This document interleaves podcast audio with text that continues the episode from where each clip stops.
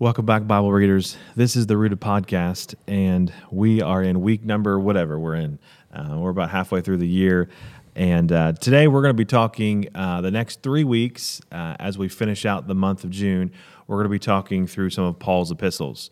Uh, so today we'll talk about uh, Philippians, then we'll go to Colossians, and then we'll talk about First and Second Timothy. So that's kind of what's on tap for the rest of the month of June. I believe I've got those right. I think Colossians is in there. Um, uh, four weeks. Yeah, I think that's right. Just pay attention to your rooted uh, guide in the in the Connect magazine. Um, by the way, that's the way you get the rooted uh, Bible reading. You can go to lmbc.org/rooted. It's a place we have all the information about the um, uh, the Bible reading plan. If you have ever any questions about the podcast, feel free to send that to Bible reading at lmbc.org. We'll be glad to answer any of those questions you have. We might be able to answer them just by sending you an email back, or if pertinent to what we're talking about, we might be able to answer it uh, on one of our podcasts. But today, uh, I've got Matt McClay with me, and we're going to walk through uh, or at least talk through. I don't think we'll have enough time to walk through everything that's in Philippians. Absolutely not. You could, you could take a whole year to do that with all the material that's here, that's in the book of Philippians. Um, and just to, just to help you understand Philippians in general, I mean, we're talking about back in Acts chapter 16 in the book of Acts when Paul first arrives at the city of Philippi.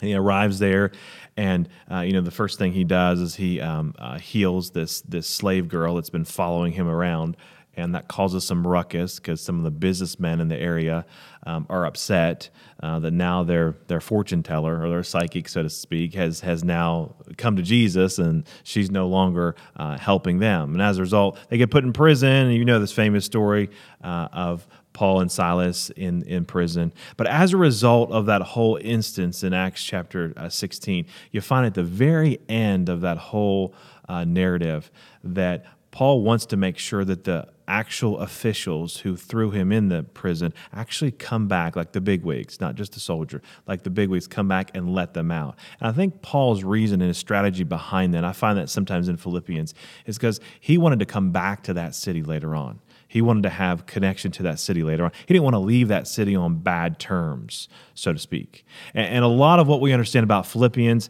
uh, more or less, it was a Roman retirement community. That's kind of what it was. Uh, you, you, are a Roman citizen, you wanted to retire later in life. This is kind of where you moved to. And so there's a big Roman presence there. Uh, now, one of the things I found, and, and you can get it started, Matt, but one of the things I found, and I've done this before, is I went through the whole book of Philippians and I counted of the total of 104 verses in Philippians, there are more than 50 references to Christ by name. So there's definitely Christology, uh, the doctrine of Jesus, all over this epistle. And I, am sure you've got stuff about that as well. Um, and, and, then as far as a theme, um, that's kind of up for debate, I think. Uh, some people think joy. Joy is joy a traditional a, is a traditional theme. Traditional theme. I have. I tend to go with the theme of selflessness, or um, the selfless nature. Like you see Paul's selfless nature, you see Jesus' selfless nature. Be content in everything. It's kind of like it's not about us it's about Jesus because that's who he's talked about so much throughout the book.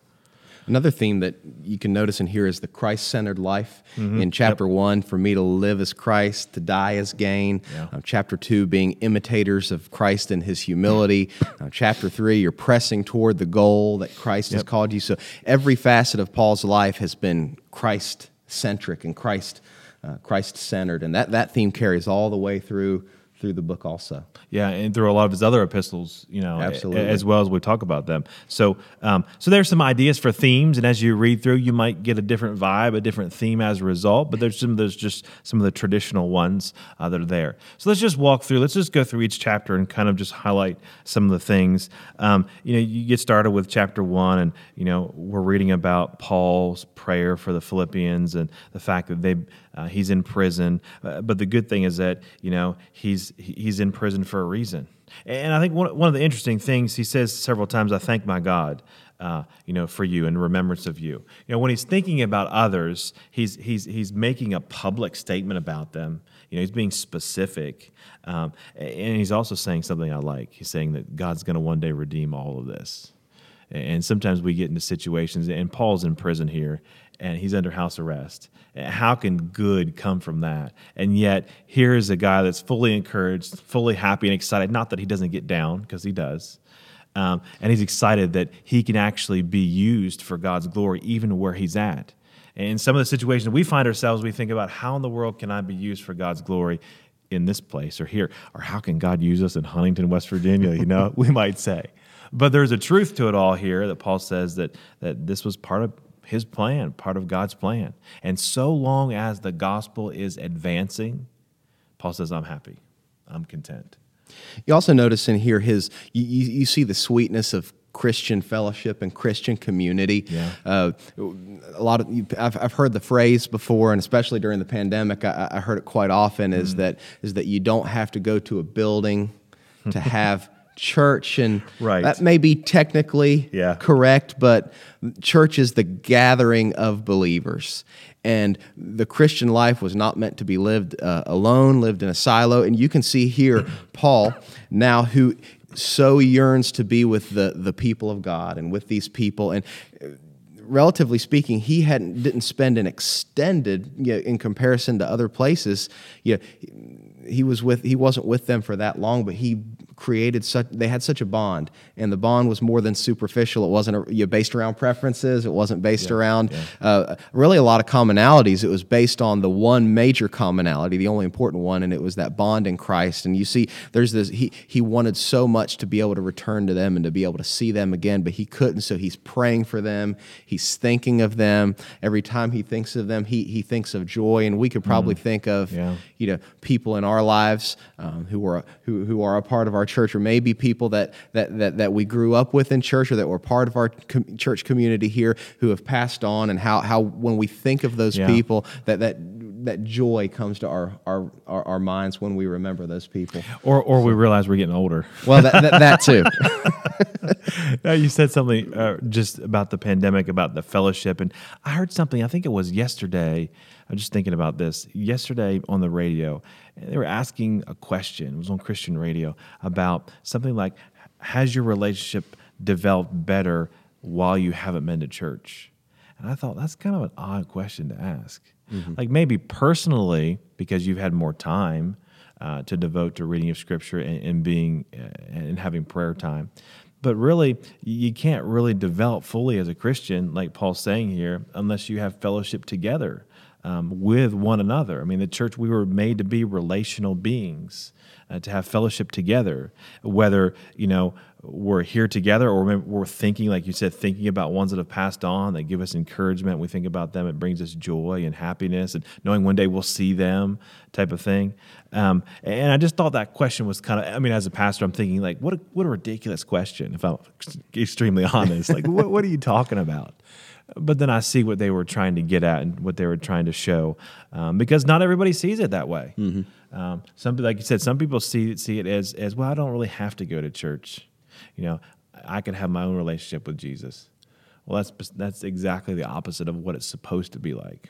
What God didn't, or excuse me, Christ didn't start the church to be all individual little churches. Absolutely. We have a lot of denominations. It reminds me in, in verse 27 of chapter 1, the apostle Paul is he's he's he's urging them, he's challenging them to live a life manner worthy of the gospel of Christ. So there's that yeah, our response to our relationship with Jesus yeah. that, that was won through the gospel. And what are the out what's the outflow of that is that you're standing firm in one spirit and striving side by side. So there there's that the working together as yeah. a community of believers. The Christian life is meant to be lived side by side. It's a battle. You're, you're together in the battle yep. with it. I mean, so much more is accomplished through that than just on your own. Period. I mean, look with Israelites in the Old Testament, they all came together. When they were all unified and came together, they could win the battle. Yeah. Um, it makes sense. I mean, you know, when we have kids, you know, and, and, and, and you're a parent, you know, you have a teammate to help you in this battle, right? Because sometimes, Absolutely. sometimes it can be a battle. Uh, so you need somebody on your, on your side and your team, especially when they outnumber you. They don't outnumber me and my wife. We're evened up team by team. Uh, right now, you outnumber. Yeah, yours. we prefer we prefer to double team the one we have. So. well, as we get into chapter two, chapter two is probably one of the most famous sections in the book of Philippians. At least. Um, uh, memorized sections too as well it talks about how christ emptied himself and and to me this is the epitome of being a servant doing everything for someone else And to me, going back to the theme, I, I kind of am pushing towards is that idea of selflessness. Here's the most selfless act that Jesus did. He, you know, came down from heaven, from glory. He, he robed himself in flesh, you know, kind of uh, dehumanized himself. Maybe if I can use that term in a different way here today, dehumanized himself and took upon the form of a human and, and then went to the cross and died for a sinful, sinful people. And he did it willingly. He didn't have to coerce him or, or, push him. You know, and all through the Gospels, he's doing the Father's plan, doing the Father's will, doing the Father's will. Of course, he has questions. Of course, he has concerns. You know, like in the garden, can we do this any other way, God? And and, and he says, no, this is the way. Okay, your will be done.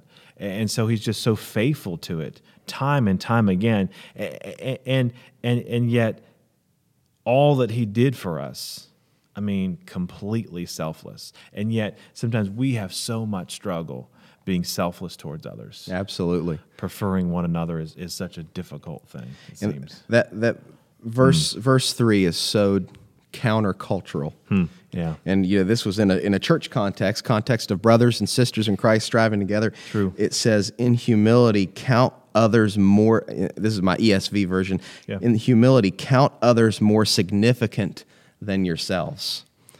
And just to be transparent, that's a struggle. that's a struggle for me every day because I live inside my own mind. And I, yeah, I, I think about what I need to accomplish and, and what my goals and my yep. dreams are and yep. what my needs are. And w- we are commanded as believers to, when we gather together, to put, to, to put our ambitions and our, our, our, our plans and our dreams aside and to consider others. You know, and it's, and it's hard because mine says, um, in verse 3 it says be humble thinking of others as better than yourselves. Don't look out for your own interest but take mm-hmm. an interest in the others. Too it's hard to take an interest in something you don't really like. You know it's one thing if we take an interest in fishing. I mean you like fishing i like fishing. We can have an interest in that because there's similarities to that. But like if it was something completely different that's hard to take an Absolutely. interest into something that maybe and maybe it's maybe it's a husband relationship type thing we can think about because there are things that my wife likes that I could care less about you know, and, but you still, because you love her, you take an interest in it. And I think that needs to be extended far beyond the marriage relationship into, like Paul is saying here, into our brothers and sisters in the church to take an interest in things of them, at least to take the time and slow down. Absolutely. And, and try to develop that relationship with them. And Jesus is, you know, when it says here that yeah. we're supposed to follow his example, you look in the Gospels of the conversations that Jesus had with people. Yeah. And you have to admit he was genuinely interested yeah. in people. And he was asking questions of people, which he already knew the answer to. Right. But it, it shows not just his passive knowledge of people, but his active concern and care and interest in others. Uh, yeah. I think about John 4, the woman at the well, all the questions um, that, that, that he asked her. And, you know, poor Simon Peter, he, he asked question after question, you yes. know, of Simon, yes, and do you love me? Do you love me? Do yeah. you love me? Jesus always took an interest in, in others when really they should, they should have been the one he, taking interest in him. He was right. the Son of God. He right. was the most interest, yeah, the most interesting person in the world. Yeah, and, and, that's the selfless nature of it. Yeah. Here's here's the one who uh, can be worshipped and can command that to be worshipped. He's the one that they should be worshiping, but yet he is asking and being concerned about them. And that's the that's the wonder of it all to me. I mean, uh, when I think about that, I think, you know, how how can I be more and more selfless like Christ and take an interest in others? That's hard. You know, sometimes that's difficult. Well, there are two other examples in chapter two as well of of servants. You've got Timothy and you've got Epaphroditus, who Paul kind of singles out. We know Timothy was on um, that first missionary journey. Actually, he uh, jumped onto the missionary journey earlier in Acts 16, that second missionary journey. And so I think that's why he's talking about him. He had contact here with Philippi as well as Epaphroditus. And Epaphroditus sounds like a, a really loyal fella as you he read does. through that text. And, and he almost died, it said, um, uh, trying to, to help them. Um, and uh, He's been longing to see this church. So, you know, and as you read through Paul's epistles, you find that I, I think that, at least this is the case from what I understand, is that Paul kind of has like a point man at some of those churches that he sends his guys to kind of like a, a good organizational structure. You know, he sends Timothy is taking care of this church, and hey, Timothy, go up here, or Titus, go up here and check on them. Because all these churches, Paul, it's not a one man show. Absolutely. And not. he's got a team with him to help him. And I think sometimes we miss that. Sometimes we think here's a authoritative dictator, Paul, just going through and just telling everybody, do this, do this, do this, do this, do this. But he's got a team behind, well behind the scenes. I think you can count nine or 10 different individuals throughout Paul's epistles that have been help to him kind of like regional, you know, taking care of a couple of cities in this area, a couple that are here or later on. Um, and so I think that's important um, uh, for seeing. But yeah, here, here's two other great examples to me of selflessness of Timothy and Epaphroditus. Again, functioning within the church. That, that whole idea of being in community uh, with each other. And in verse 20, to that point of chapter 2, he's giving the reason for why he's sending, he wants to send Timothy to them.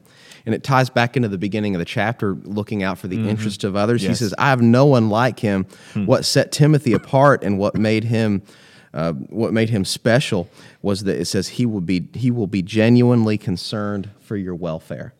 Uh, Timothy wasn't just doing it to satisfy Paul, to fulfill an assignment, to maybe get a little more experience on his pastoral resume. Right, right, right. Yeah, he was genuinely concerned for the needs of others, and that yeah. Yeah, that was the mark. That was one of the marks of Christ likeness. And somebody you want on your on, on your side, an advocate, almost. You know, someone who's gonna, but more than an advocate you know, because an advocate, I feel like it's just kind of a job or something you have to do, but more than an advocate because um, uh, he has a genuine concern for them and I think that's a good connection, you know. And again, going the, all you have all these different characters that you'll find as you read through Paul's epistles that Paul knows that they have a connection, and he's making sure. Even Epaphroditus, who almost died, you know, trying to help them, a messenger, you know, as well. Now you get in chapter three, um, and chapter three sounds like Paul's, you know, talking about all his accomplishments, you know. Of course, we know why he's doing because at the end he's like all these things that you know I've accomplished are really nothing in comparison to Christ. And uh, but I think what he's saying is if there's anybody that could boast about accomplishments or about successes in life, it's me. Uh, but Paul says I'm not going to do that. I'm going to do the opposite. And so I think Paul's setting up himself here as an example of selflessness. That you know I could have and I could boast. I mean, look at all that I have, and you can read down through the list. But he says, I once thought these things were valuable, but now I consider them worthless. Think about that because I like the way the NLT says it. I consider them worthless, worthless because of what Christ has done for me. And he learned worthless. the hard way too. Yeah, he did because he, he was very religiously involved. Yeah. Um, but that life led him. Not that those were bad, and he doesn't. He doesn't. he's not making a comparison, saying, you know, doing things, you know, to, to serve to serve God are are bad. What he's saying right, is compared right. to this knowledge of, of Christ and this right. you know, the, the relationship intimacy with with God. Yeah. Um, nothing else can compare. It's it's a bit of hyperbole yeah. um, that he, that he puts in here because you know, not to get too detailed into that into that that word for yeah. counted as nothing or in my version counted as rubbish. Right. That was one of the it, it had I think the King James refers I count it but dung. Yeah, the dung. It, yeah. it, it was something, especially to a Jewish audience, that would have been so so detestable. Yeah, it's it's it's hyperbole. He's going to an extreme to say yeah. compared to the knowledge of Christ, yeah. anything, even compare even relatively good things. Yeah. There's nothing more important than knowing God. And those things should have drawn him closer. They could have been mm-hmm. used to, like spiritual disciplines today, are used as a means, a method to draw you closer in your relationship to Christ. But Paul's saying, like he's saying, those things weren't used in that way. He said those were used, things were just used for pure knowledge and pure understanding. And, and you know, because we, we know many academic people who will read and study the Bible but not believe it. You know, I think, wow, what a waste of time. You yeah. know, yeah. Or, or, or they'll write a commentary on a Bible book and not believe what they write. I think, well, why did you even waste your time on that? Yep. We had a, just last night at our uh, student ministry, we had a senior night. We honored some, yeah. some of our seniors. And one of our seniors, they each get a block on the wall in our, our, our second floor, yeah. and they're allowed to write whatever they want. and he wrote a statement that I thought was really good. Really? He, he said, he, he said, uh, he said, don't, don't practice abstract theology, practice active theology. Wow, that's good. So it's like possible that. to know everything there is to know in the Bible, mm. uh, to study the Bible all your life and still not, and what a sad thing, still not know mm. the God of the Bible. Yeah. theology has to be relevant. It has to be.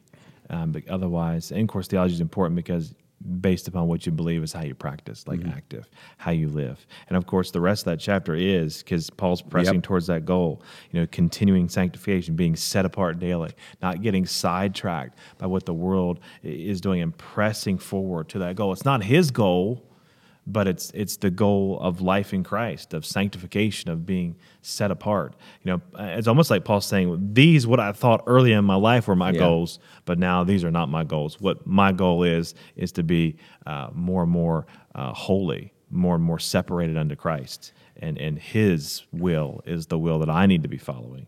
Is what he's saying. It's very impactful too that he's where he is in his life when he's saying this. He's possibly at the end of his life. Yeah, his, his he he knows that the end of his life could be imminent. Yeah. and he's saying that even though yeah, I've I, I, I've had quite a good run here. You know, I've, I've Right. I, I, I planted a lot of churches. You know, I was able Oh, to yeah. travel Goodness, the yeah. world and share the gospel of Jesus. And we would think, you know, no one has accomplished more, maybe, um, in in the church than the Apostle Paul. Yeah. Um, yeah, he he had direct revelation from from Jesus. Yep.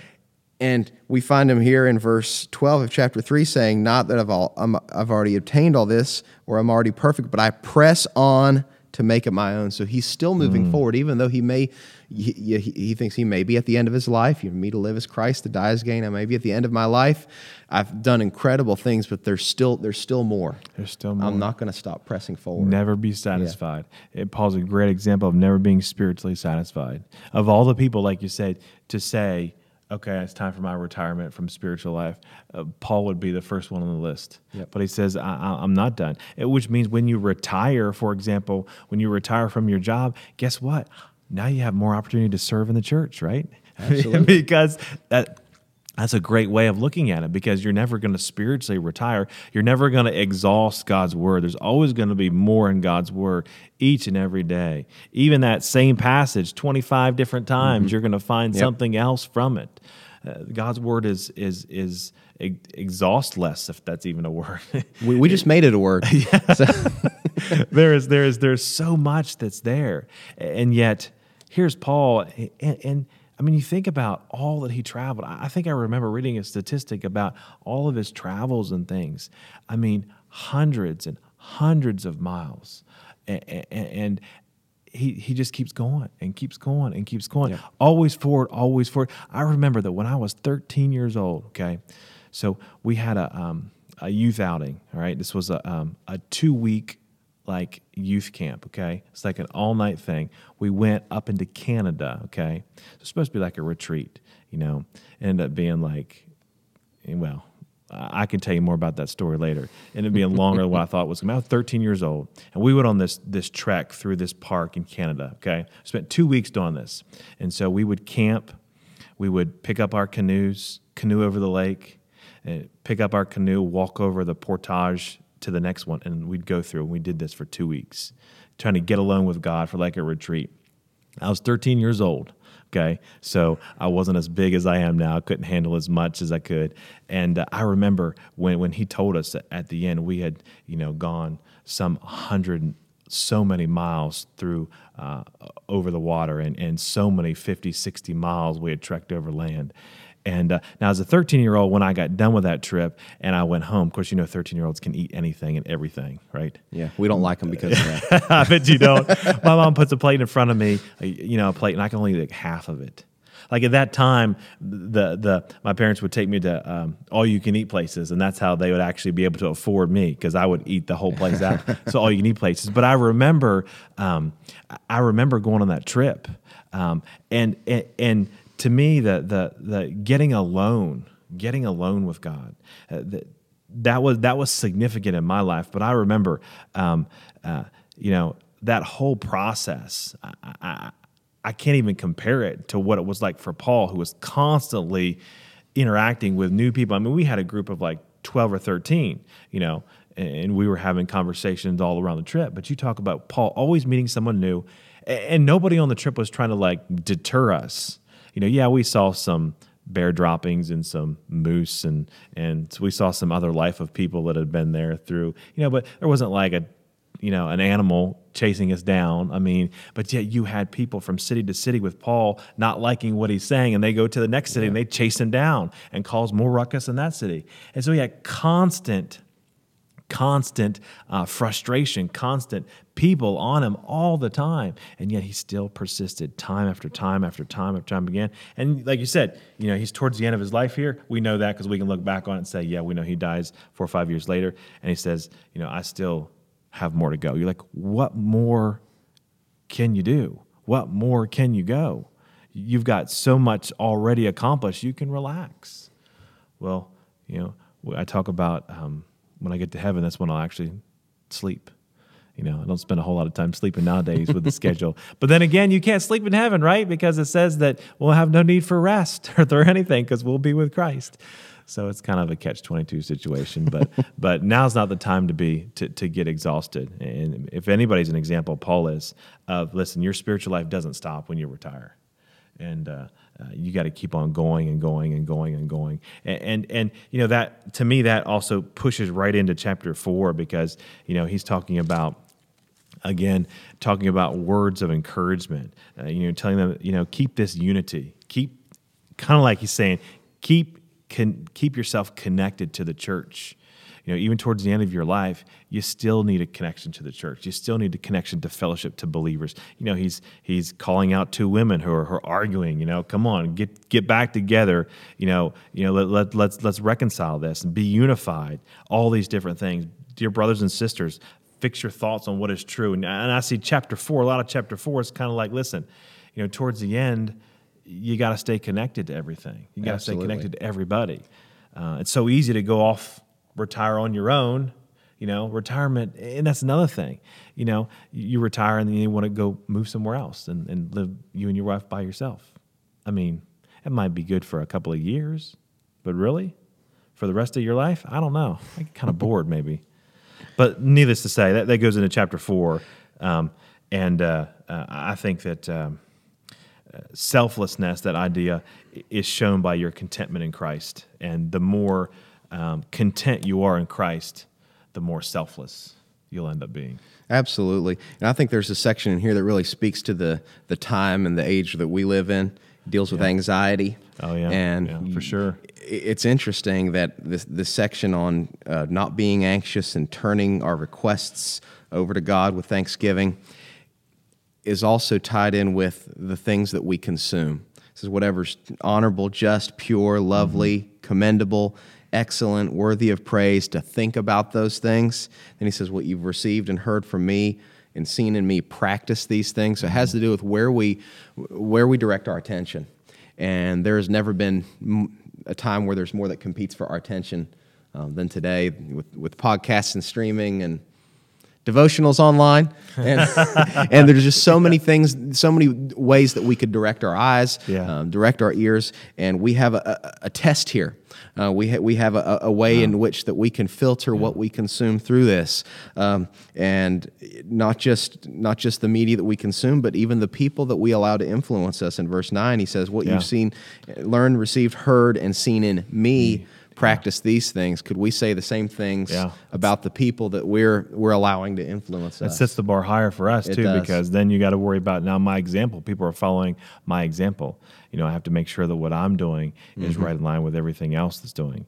And, and yeah, you're right. I mean, uh, I think that sometimes we tend to avoid the bad things, but then not do the good things. Mm-hmm. We just tend to be, you know, let's just avoid that okay instead of like uh, leaning into the word of god into. That's why we have these podcasts. That's why we have these readings. That's why we have these uh, videos every week to help you to help keep you leaning into god's word because the more you lean into it the more it's absorbed into your mind into your thinking into your daily practice the easier you can fight off Yep. Uh, you know the enemy as well as coming to church fellowship relationships to fight off the enemy. If you just say spend all your energy fighting off the enemy but then don't do anything proactively to get back involved it's not gonna it's not gonna work and so yep. uh, you know paul spent his whole life and i think maybe that's why paul kept moving kept moving and doing moving and doing moving and doing moving and doing because he knew once he stopped uh-oh i may stop actually going forward you know and, and God forbid we be stagnant in our Christian life, as the you know Hebrews chapter two says. Don't you know let this salvation, this so great salvation, just slowly slide by. You know, it, it, can go so quickly, and I think I think he's kind of talking about like your growing can can, can be stagnant, it can be so slow, or you don't even notice what's happening. And I think the picture there is like of a a, a person in a, in a boat in the middle of a lake, and you know they sit back and take a little nap, and before you know it, they're on the other side of the lake because it's slowly drifted away. And I think in our salvation experience, it's the same way. Uh, not the profession of faith, you know, accepting Jesus, but I'm talking about the sanctification part, living out, following Jesus, being set apart every day. If we're not active in it, we can then we step back and realize, whoa, I haven't been doing anything, and look how far off I am. And you can easily drift away um, because there is an end to our salvation. You know, there is an end point where we'll be transformed to be like Christ. There is a goal, there is an end in it. Um, but here's Paul, you know, not in the situation that we would want ourselves to be in, probably uh, in house arrest, but yet he is satisfied in Jesus no matter the situation. Yep. He's learned the secret to being content, is what yeah. he says. Yeah. Um, in every situation. Um, I can do all things, verse 13, through Christ who strengthens me. So I, I have yeah. a, somebody gave me a coffee mug, and on the coffee mug it says, I can do all things through a verse taken ca- out of context. um, because this verse has been yeah, sometimes used by people as, as kind of a, a diving board into yeah. just kind of whatever they want to do. Uh, but yeah. if you look at the verses that surround it, he's saying, I can do all things through Christ who strengthens me speaking of his situation. He says, yeah. "I know what it's. I know how to be brought low, and I know how to abound in any and all circumstances. Yep. I've learned the secret of face uh, uh of facing plenty and hunger, abundance and need. Yep. I can do all things through Christ who strengthens me. So it's in the context of his, the difficult situations yeah. Um, and being content in God that we, we can be content in God in any situation because we can do all things through Him. And it's within the bigger yeah. context of that advancement of the gospel yeah. that Paul's been talking about. Mm-hmm. So, yeah, in the advancement of the gospel, not just in everyday life, but in that mission of the gospel. You know, he said to be content because you know God has a plan in it, and He's going to give you strength. He's going to give you strength to endure some of those yep. difficult things in that ministry. You know, of advancing the gospel. I mean, obviously, there are difficult things today that nobody wants because of sin nature and just because of, of humanity. But but here, you know, great. You know, you have to look at the verse in context. Um, another Old Testament verse and use graduation time way out of context too. In Jeremiah 29, the plans I have for you, Lord. But we won't get into that verse today. We're not talking about Jeremiah. We're talking about this verse, and that's why this this podcast was good because we walked through the whole book of Philippians. And so when you're reading a verse like this, you have to understand it in context. Absolutely, have to understand it in context. So, anything else from this passage before we're or for this book before we're finished? Um, I notice he mentions Epaphroditus at the last point here in the end of chapter four. He says, "At the moment," and my verse says, uh, uh, my version says in verse 18 of chapter four, "At the moment, I have all I need mm-hmm. and more." Yeah. I mean, here's Paul at the end saying, "I've got everything I need." How many of us can say that? You know, I am generously supplied with the gifts you sent me with Epaphroditus. Um, they are sweet smelling sacrifices, acceptable and pleasing to God. And this same God who takes care of me will supply all your needs from his glorious riches, which have been given to us in Christ Jesus. And to me, that's a great way uh, of Paul closing the book saying, Listen, I have everything I need. It's not about me, it's about Jesus. Always has been, always will be. Yeah. You find someone here who is facing possible imminent execution under house arrest. his basic needs are being taken care of by God through his people, through his yep. church. Um, exactly. Um, and he, he is at the end of his life and he's at peace. Yeah. And uh, that's, that's the result of the Christ centered. And there's not a life. list of things that he has, not yeah. a will, not a, not a list of his estate or anything. Yeah. It's just, you know, his basic needs are supplied and his relationship with Christ is, is what's most important to him. And may that be a lesson for us. Our relationship with Christ is what's most important, not the things that this world has to offer. And I know the things that this world have to offer sometimes are nice and they're not bad or wrong to have those things. But again, in the end, Paul's saying all I really need is is my basic necessities and my relationship with Christ. And, and may that be our prayer uh, for this week. Well, that's all the time we have uh, for this podcast session on the book of Philippians. Next time it's going to be on Colossians. So have a good week. Read through Colossians. Uh, I encourage you. Uh, one of the things that I did when I read through is circled all the times that Jesus or the name of Christ shows up. That's an interesting way of doing it. You can also look through uh, and highlight some other things as well. Uh, but that's all we've got for this week. So we'll see y'all next time.